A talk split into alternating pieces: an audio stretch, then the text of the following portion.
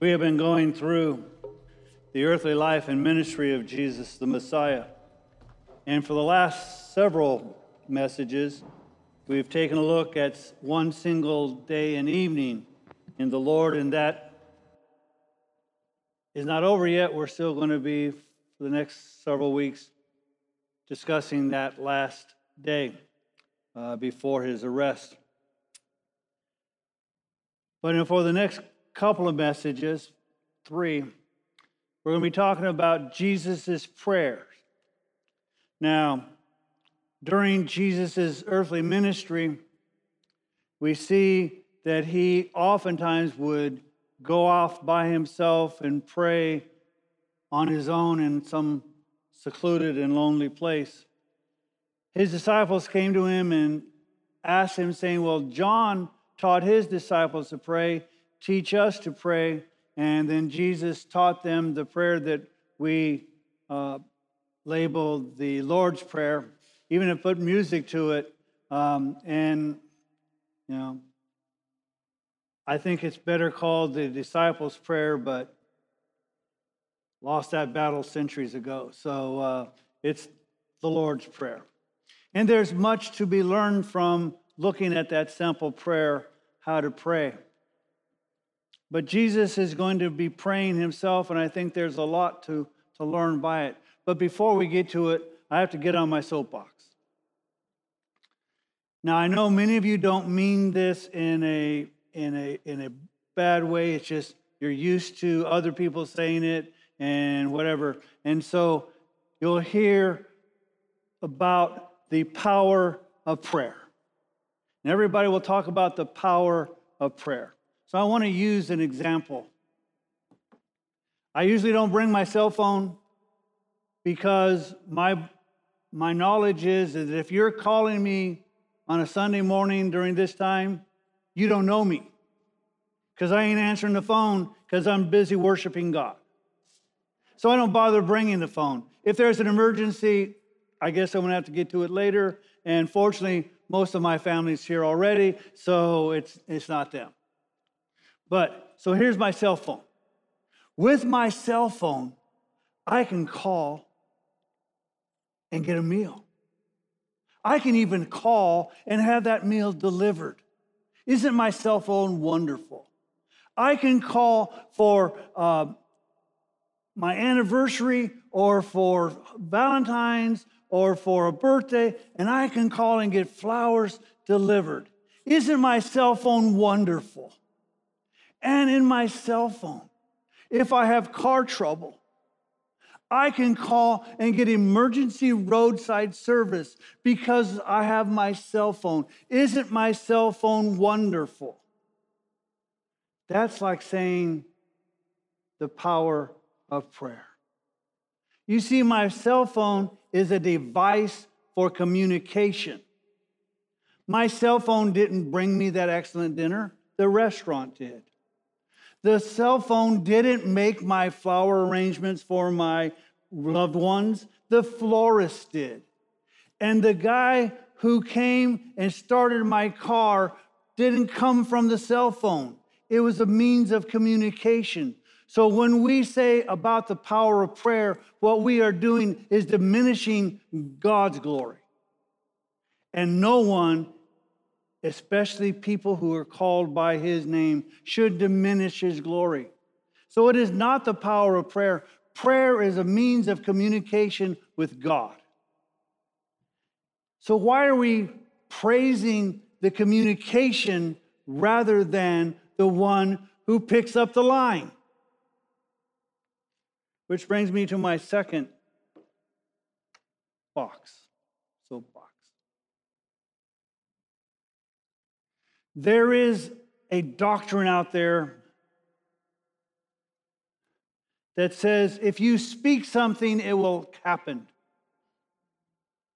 That I have the power to speak it and it will happen. Well, guess what? You and I aren't God. Jesus is the one who speaks and creates things, not you and me. And you should praise God that we're not God. Because if we were, we would be just like the mythological gods of the Greeks and the Romans, who were arbitrary and capricious. And I don't know if the church picked this up or the world picked this up. But the other thing is, is out there is if you speak it into the universe, it will happen. Well, let me tell you a little secret Mars can't hear you. The Pleiades constellation can't hear you. A part of the universe, the Milky Way, can't hear you, let alone the universe. And I'll tell you why they can't hear you is for two reasons. You're really, really small and insignificant in this universe. And the universe is too busy praising God to hear you. Because the heavens declare the glory of God. So while they're declaring the glory of God, they don't have time to listening to what you have to say, even if they could hear you. So where this idea comes that if you speak something basically comes from we still haven't given up the idea that we're God. We still have the same problem that Satan tempted us with in the garden. If you do this, you'll be like him. So now I get off my soapbox. And so, kind of fair warning if during prayer meeting we, you talk about the power of prayer, I'm going to get out my cell phone. Okay? So consider yourself being chastised by that. So, if that's not what prayer is, prayer is a form of mechanism of communication, which, by the way, prayer is a form of communication, which means we just don't tell God what we want, we listen back.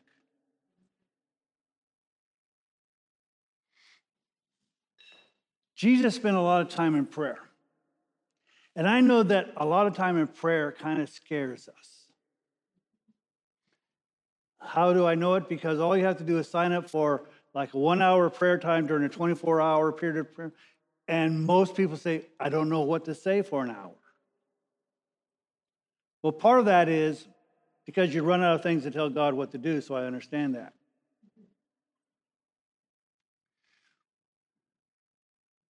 There are times when I'm with my wife that we will talk a lot, and there are times that we won't say anything because we're at peace, and it's just good to be in each other's presence.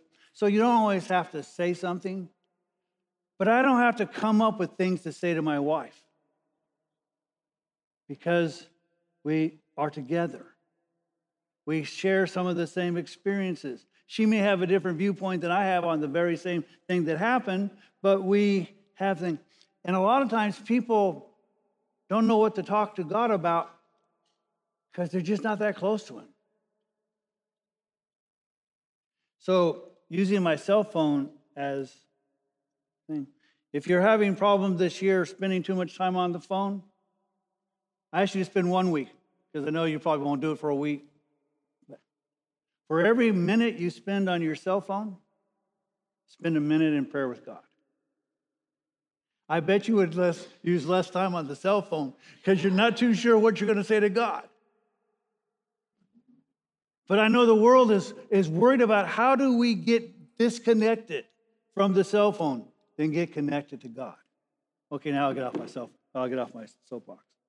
John chapter 17, Jesus has been teaching his disciples. He knows that his time here on earth is coming close to an end. And so he does what any person who cares about those he's with does he prays. And so in John chapter 17, it starts out this way.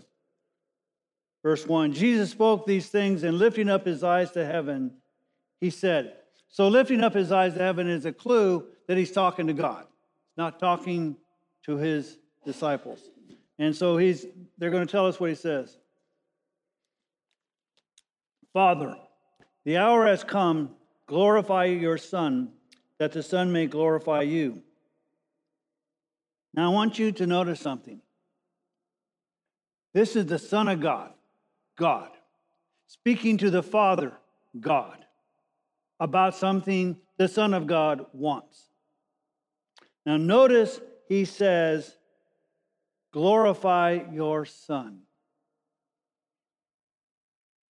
He's asking the Father to do something for him.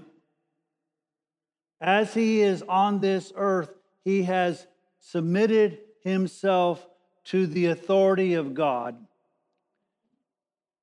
And even in this time, he could simply say, Hey, God, I'm God. I'm going to be glorified. But even Jesus doesn't command God what to do. He asks God to glorify him. Why? So that the Son may glorify the Father. The purpose of Jesus being glorified is so that God may get glory. Notice the interaction here. It isn't make me special, God, but glorify me so that you may be glorified. Even as you have gave him authority over all flesh, that to all whom you have given him, he may give eternal life. He says, The Father gave me authority over everyone. But particularly, he's given me the right to those who have been given eternal life. And then he tells what eternal life is. This is eternal life, that they may know you, the only true God, and Jesus Christ, whom you have sent. The only way to go to know God the Father is to know God the Son. God the Son explains God the Father. You cannot have God without Jesus. So those people who say, well, all religions are the same are flat wrong. Because the communication that Jesus has communicated to us is I and the Father are one. And if any religion doesn't express that Jesus is the Son of God, God, then they don't know the Father.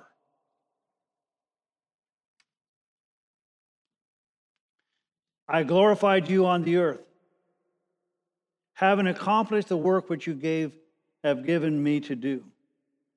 Jesus My time here is, is rapidly drawing to a close. But during this three and a half years that I've been on the earth, I have glorified you. I have done what you've told me to do. I have taught how you've told me to teach. I have kept those that you've told me to keep. And in that ministry, it is not to bring attention to me, but attention to the Father. I have glorified you on the earth.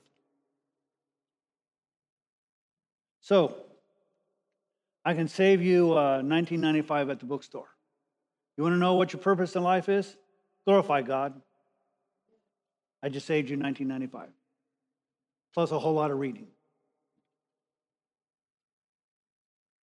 Now, Father, glorify me together with yourself, with the glory which I had with you before the world was.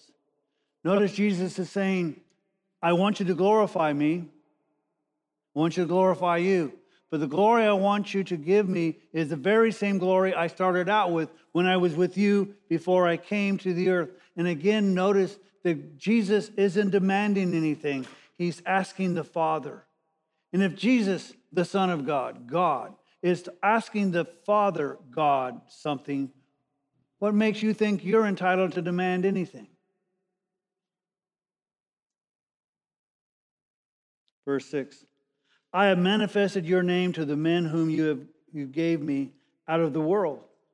They were yours, and you gave them to me. And they have kept your word. Interesting. We have this impression that Jesus picked them as he was picking the 12 disciples. Jesus saying, No. Before the foundation of the world, God chose some people, and he chose these guys which gives you great hope. Because, quite frankly, if you and I were choosing guys, these wouldn't be the guys we would choose.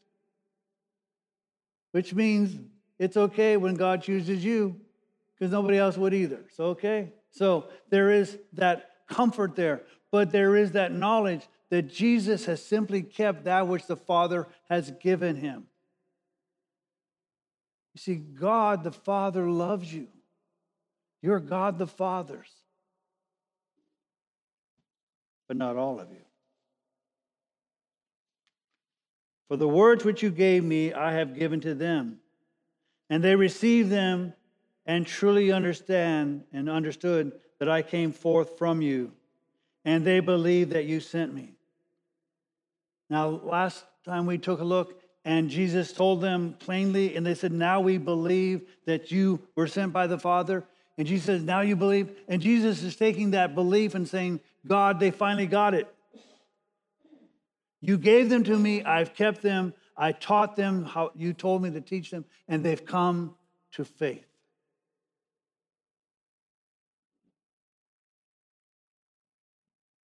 I ask on their behalf. I do not ask on behalf of the world, but those whom you have given me, for they are yours. So we'll hear the expression, and it's kind of semi right in the sense of we're all God's children. We're all created by God. We have all been given the image of the Creator. But not everybody is a child of God. Only those who believe in the Son are children of God. And he says, Those are the ones I'm praying for now. Not praying for the rest. I'm praying for those who are yours that you gave me. Again, I ask on their behalf. I do not ask on behalf of the world, but those who you have given me, for they are yours, and all things that are mine are yours, and yours are mine. And I have been glorified in them. So Jesus is saying, not only frequently in the sense of I and the Father are one, everything the Father has is Jesus's, and everything that Jesus has is the Father's. That's why when you can't get it out of Jesus, saying because the Father's got you wrapped up too, you're both God the Father's and God the Son. But during this period of time, what Jesus is doing, Jesus has transferred, if you will, this prayer that Jesus is going through. I've broken down into three parts. We're talking about two parts today and the third uh, next week. First, Jesus talks about that the Father would glorify him since he's been glorifying the Father with the glory he had. And now he is, if you will, interceding for his disciples. He's praying for them. It's intercessory prayer, which is again something that we should do. It's not just about praying for our needs, praying for what we want, but interceding for others. And one of the ways that I communicate that is the best way to pray for someone who's going through something is to pray as if you were going through that.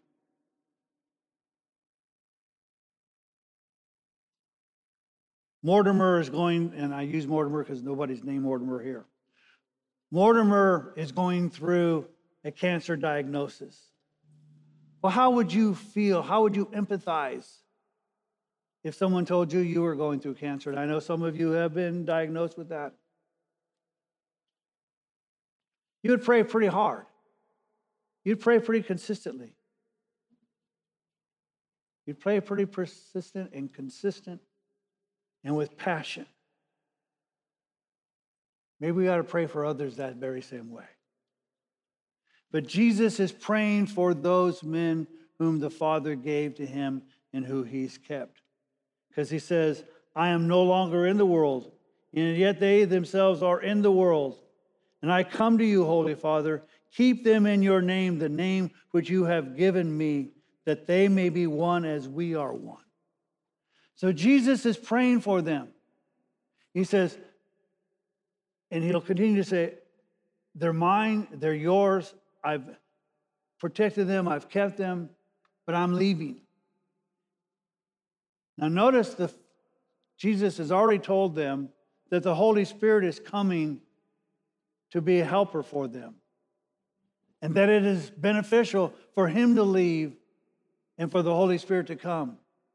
And yet, Jesus is saying not only should the Holy Spirit, the Spirit of God, come, but I want the Father to come and protect them. Two out of three ain't bad. And then he says that to keep them in your name, Father, so that they may be one as we are one. Now, I'm going to deal with this much more next week.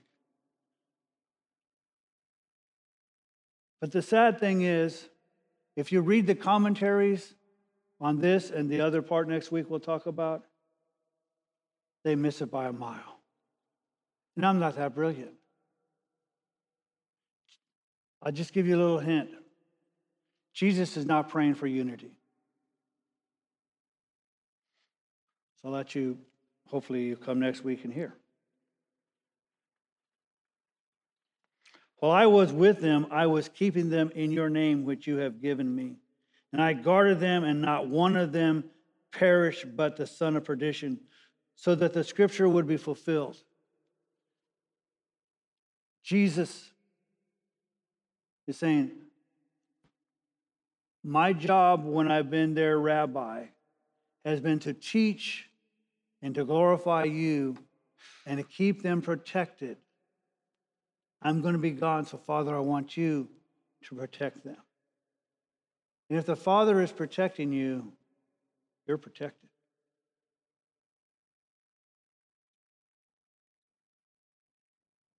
And the only one that he lost is the son of perdition, which the scripture foretold concerning. And I have much more to say about that next week as well. But now I come to you, and these things I speak in the world, so that they may have my joy made full in themselves.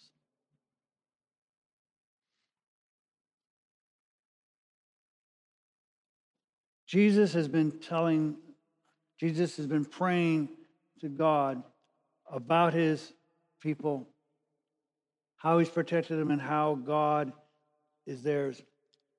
And yet, he tells them that these things he's done so that they may have his joy made full in them. I've said this before, I'll say it again until it no longer needs to be said.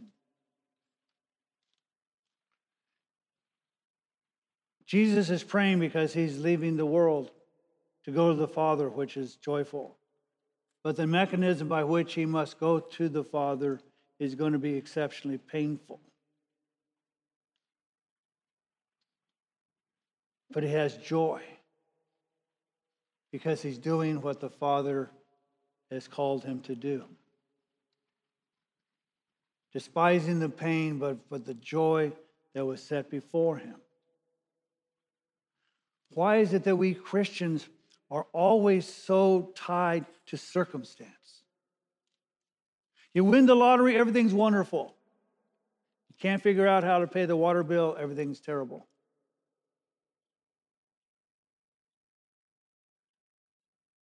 You got 1,250 likes on Facebook. Oh, I'm really popular. One person just unfriended you. Oh, life is terrible. Jesus isn't talking about happenings, he's talking about joy. Happenings can take a smile and, and turn it upside down. Joy cannot be taken from you. Doesn't depend on happenings. But he's not saying just a little joy, that their joy may be made full in themselves. I have given them your word, and the world has hated them because they are not of the world, even as I am not of the world. One of the things that we have difficulty with because we believe that the scriptures are the word of God that when we try to talk to the world about the scriptures, they don't want to have anything to do with it. Oh, it's just a bunch of old writings. How can it be accurate because it's so old and, and we don't have any of the originals and blah, blah, blah, blah, blah. And they just tune us out. They say proving God by God is just a circular argument. Now they believe you can speak out in the universe and it hears you, but they don't believe there's a God.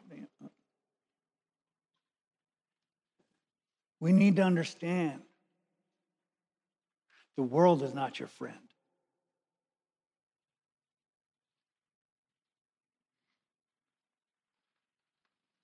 What point is it to be king of all the alligators?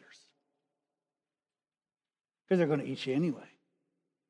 They don't care you're a king. So, what makes you think by being powerful in this world makes you any more liked? If your Lord is the Lord of Lords and King of Kings, they just don't tolerate you, they hate you.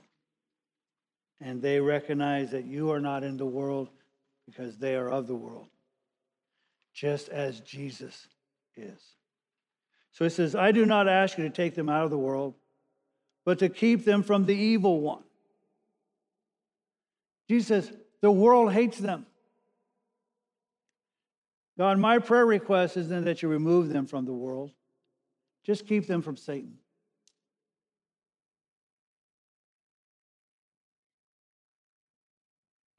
There are a lot of times when circumstances happen, and I wonder why God just doesn't stop it.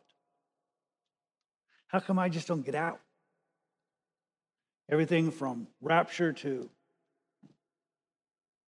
some of David's prayers God, just grind the bones of my enemies and let me watch, and it'd be awesome. Jesus doesn't pray, solve all their problems, get the world to love them, or even remove the world. He says, just don't let the evil one at them. They are not of the world, even as I am not of the world. Notice Jesus has said that several times. And maybe he needs to say it several times because this prayer is being recorded for our purposes. And maybe we need to get into our minds this world is not our home. But he's going to ask God the Father for something in verse 17 sanctify them in truth. Now, that word sanctify means to make holy, it is the process of making something holy.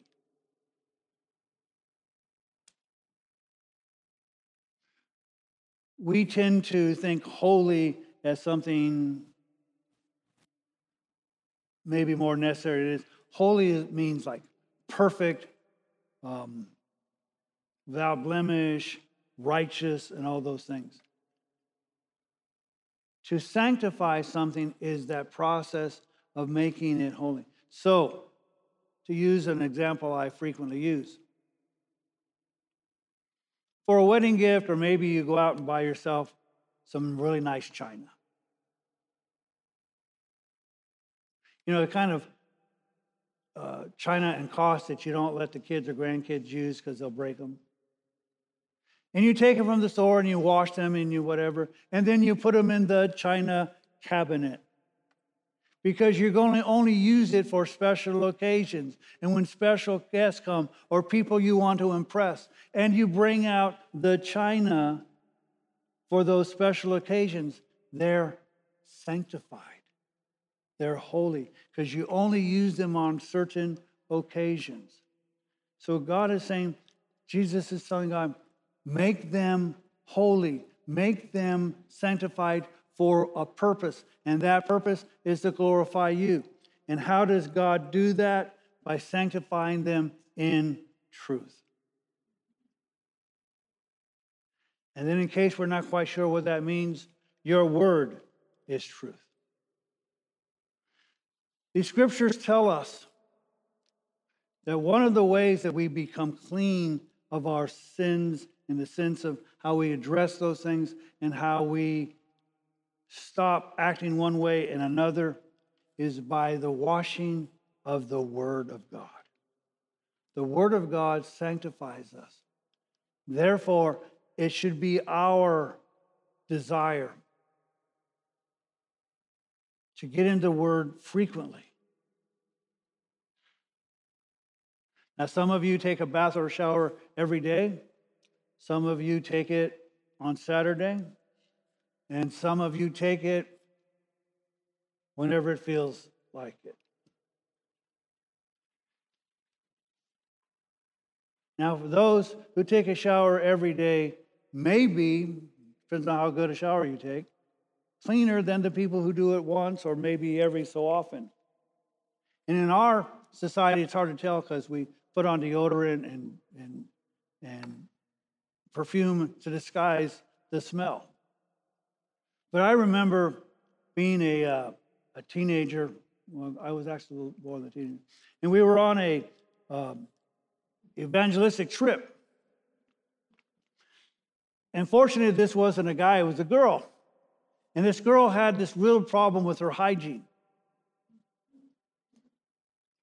And so, quite frankly, she stank. Okay.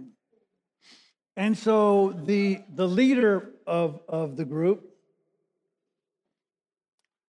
told some of the young ladies in the group to, to have a water fight and make sure she was in the middle of it.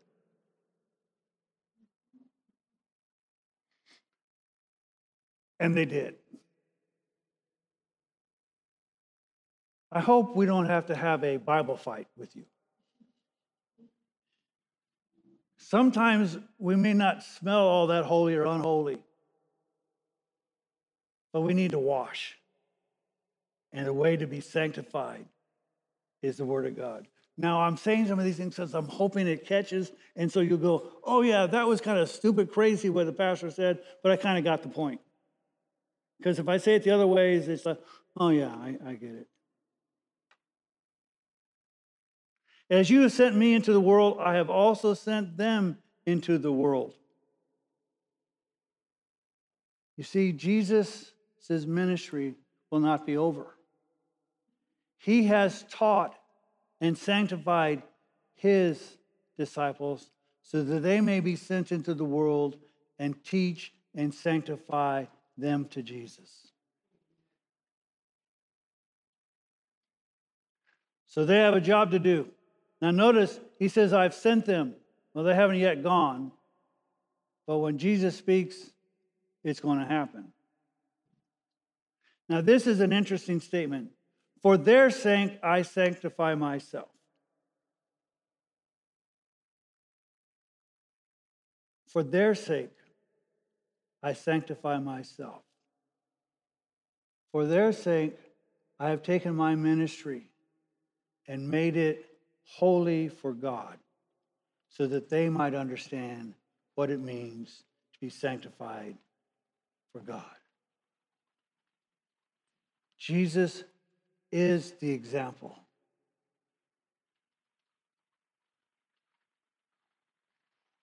For their sakes I have sanctified myself, that they themselves also may be sanctified in truth.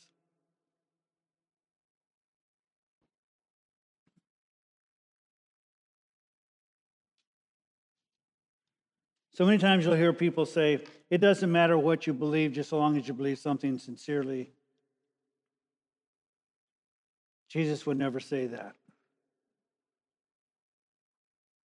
If it isn't the truth, it's not worth it. And the sad thing in our culture, they want to deny truth. Well, your truth may be not my truth, and whatever, and we go through the round of the philosophical arguments. Jesus just speaks plainly. He's truth. He's absolute truth. It's not whether I believe it, not whether you believe it, it's who he is.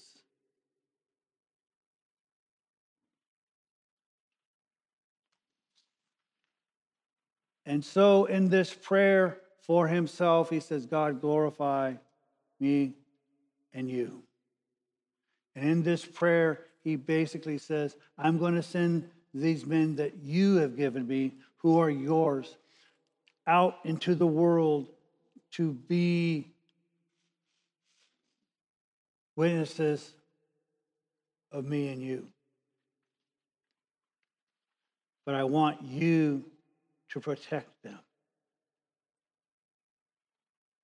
In a moment, we're going to sing a song that says, Never Once. Because never once has He left us on our own. Jesus has prayed for you. Jesus has promised and delivered the Holy Spirit. And Jesus has prayed that the Father would protect you in His name.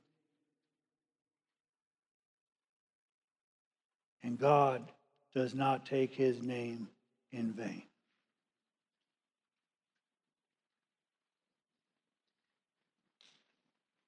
So again, I want to reemphasize that yes, Jesus loved you.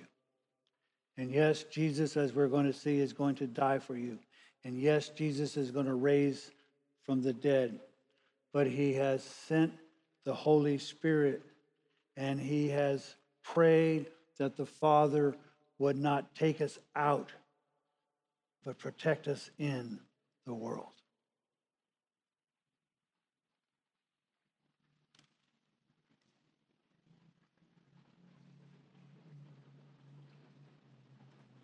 I think God has, is, and will continue to answer Jesus' prayer.